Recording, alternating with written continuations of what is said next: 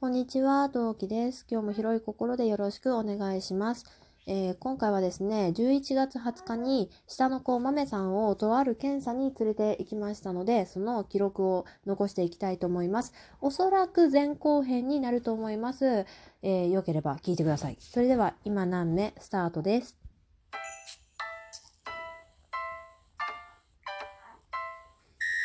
はい。この配信は戦闘不能日常系ママトーカーの同期が日々奮闘しながらお送りしております。というわけで、皆さんこんにちは。いかがお過ごしでしょうか？はい。えー、まず、お便り読ませていただきたいと思います。ラジオネーム、K さんからです。ご辛労絶えないと思いますが、陶器さんもしっかり休んでくださいね。息災であることをお祈りしています。ということで、元気の玉一ついただきました。ありがとうございます。はい。ケイさんいつもありがとうございます。えっ、ー、とですね、ちょっとなん、残っちゃねっていうことで、えー、もう、初めも初め、一番初めから説明していきたいと思います。9月8日に豆さんを出産して、まあお世話をしてっていう感じになっていくわけですよ、もちろん。で、我が家は今家で育児をしておりますので、私がお尻を拭いたりなんだりをしているわけですが、もちろん。で、その時にね、お尻の割れ目のラインがあるじゃないですか。そこの尾てい骨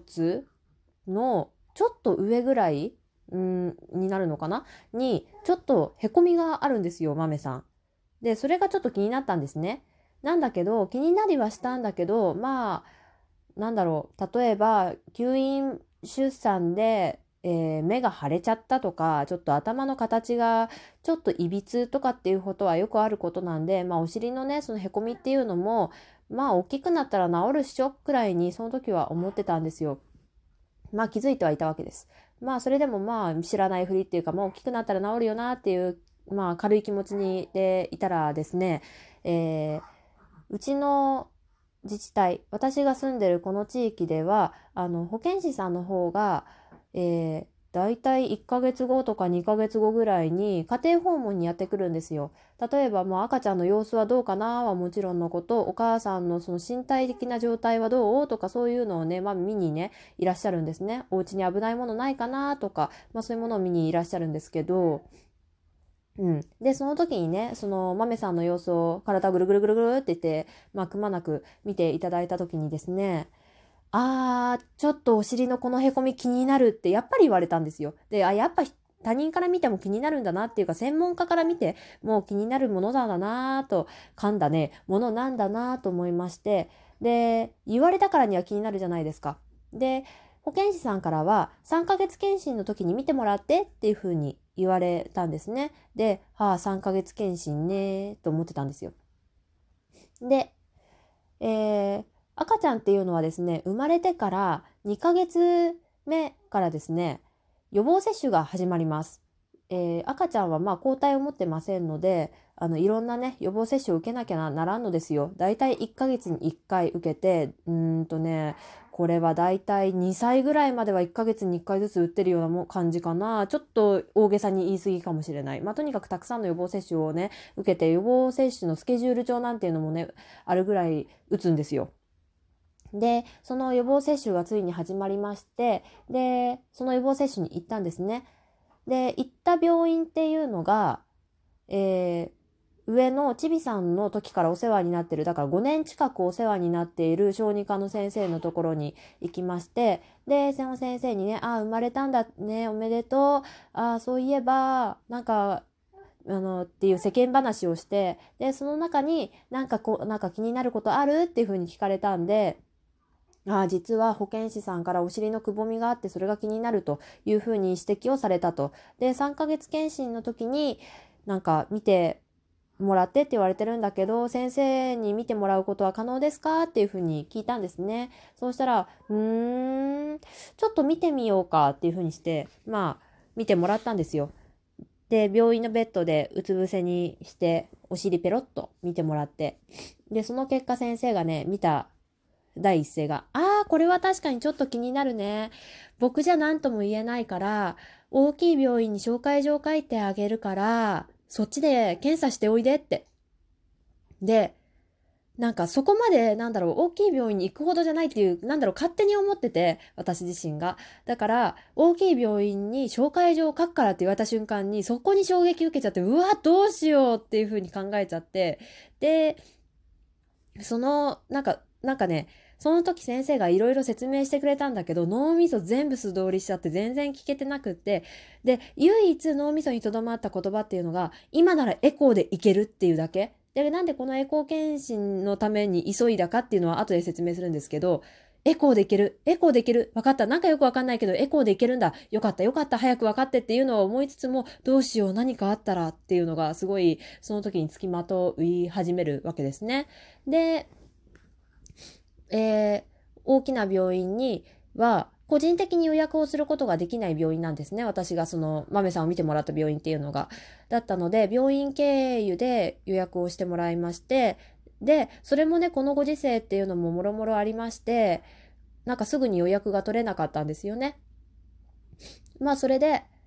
えー、まあ、後に私にのとこに予約が取れたという電話がかかってくるわけなんですけど、それが11月20日でしたね。予約、この日に予約が取れたよが11月20日。で、まあ電話が来たのは11月の18日、結構ギリだったんですよ。に電話が来まして、で、その電話先の人から、8時半に受付を通ってくださいって言われて、8時半？みたいな。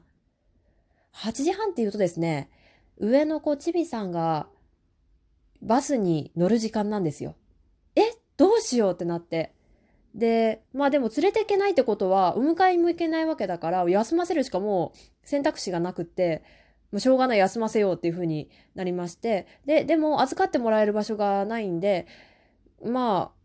うん、連れてくしかないっていう形に決断をしましたね。で、もちろん私も、終わりの時間を電話先の人に聞いたんですけど、まあその子の症状によって違うから一概に言えないと、まあそりゃそうだっていうので、午前中に帰れる子もいれば、夕方までかかっちゃう子もいるということだったので、まあまあその、その話を聞いて逆に、まあ休ませる決断が速攻できましたね。しょうがない、これは休ませようっていう。で、休ませまして、行くのはいいんだけど、問題が、えー、私の住んでる自治体は、自治体噛んだね。自治体は、あの、あんまりタクシーが豊かじゃないんですよ。うん。いや、タクシー自体はあるし、なんか予約できるとこもないわけじゃないんだけど、私タクシーすごい苦手で、予約をするのも苦手だし、アプリを使って指示するのも苦手だし、なんならこの家の説明、ある場所を説明するの、要するに道案内がすごく苦手なの。だから、すごいタクシー嫌いで、で、でも、まあ、そんなこんな言ってらんないじゃないですか。あの、乳児とね、幼児一人ずつ連れてね、タクシーに乗んなきゃいけないっていうのがもう分かってるわけですよ。ああ、どうしようと思って。で、えー、私が頼りにしている、あの、もともと地元がこの辺のね、ママ友に連絡をして、なんか質の良いというか、なんか赤ちゃんとか子供連れてても、なんか嫌な顔されないような優しいタクシー会社を知りませんか？っていうか、そもそも朝予約が取れるタクシー会社知りませんか？っていうふうに連絡をしたら、そのお母さんがね、ちょ、もうちょっと詳しく話してみって言われたんで、説明をしたんですね。豆さんが検査になっちゃって、で、えー、まあ、病院に行くことになったから、なったんだけど、すごい朝早くって、で、ちょっと両両親に来てもらうこともできないから、平日だからね、そう。で、パパにも、ちょっと、パパに会社を休んでもらうのも土壇場すぎてできないと。だからタクシーを使いたいんだけどっていう胸を話したらですね、そんなの私が車出してやるって言ってくれて。で、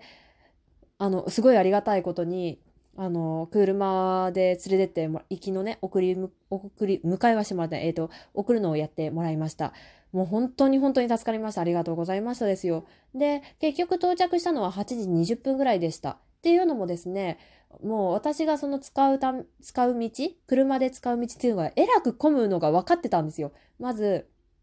朝っていうのがもともと混む時間帯で私たちが使う時間帯もすごく混む時間帯かつ五等日にあたる金曜日、11月の20日、うん、めちゃめちゃ混むのがもう目に見えてるっていう日だったので、あらかじめ早めにお迎えに来てもらっていたんですね。で、まあ、8時20分に到着しまして、で、到着して、本当に大きい病院で、なんか小児科専門の、なんか総合病院みたいな感じなんだけど、まあ、大きい病院に来るの久々すぎて、もうテンパっちゃって、その時点で、はあ、はあ、どうしよう、どうしよう、どうしよう、みたいな感じになっちゃって。で、えー、まあ、紹介状とか、まあ、持ってかなきゃいけないもの、忘れ物はなかったんだけど、まあ、まあ、テンパリぐらいすごくって、で、受付の方に行って、あの、まあもちろん初心になるんで、もうなんか問診票じゃなくて登録票みたいな診察カードを作るためのなんか書くものがあったんですけど、あの、向こうのね、担当の人が、あ、何科ですか？って聞かれたんですよ。小児科ですって答えたんですよ。さっきも言ったけど、小児科専門の総合病院みたいな病院なんですね。小児科、何科ですか？まあ、聞くよね。でも私はもうテンパってるから何かかわかんなくって、え、何か何か何かと思って、そうしたらね、受付の人がね、あの、紹介状お持ちですか？っていうふうに聞かれたんですよ。で、まあ持っているんで持ってますっていうふうにもちろん答えますね。答えたらですね、は大丈夫かな？はい。で、持ってた封筒をですね、まあ、確認したら、ちゃんと何かが書いてあって、あ、よかったと思って、あ、これですって言って、あ、じゃあこれにチェックしてくださいねっていう風にね、渡されて、で、カードを作り、で、まず最初はエコー検診に行きました。というわけで、時間がちょっと早めですがちょうどいいので、ここまでにしたいと思います。続きが気になる方、よければフォローの方していただいて、えー、続き聞いていただけると大変嬉しいです。リアクションボタンお待ちしています。それでは、えー、聞いていただいてありがとうございました。次回配信で後半でお会いしましょう。またね。何名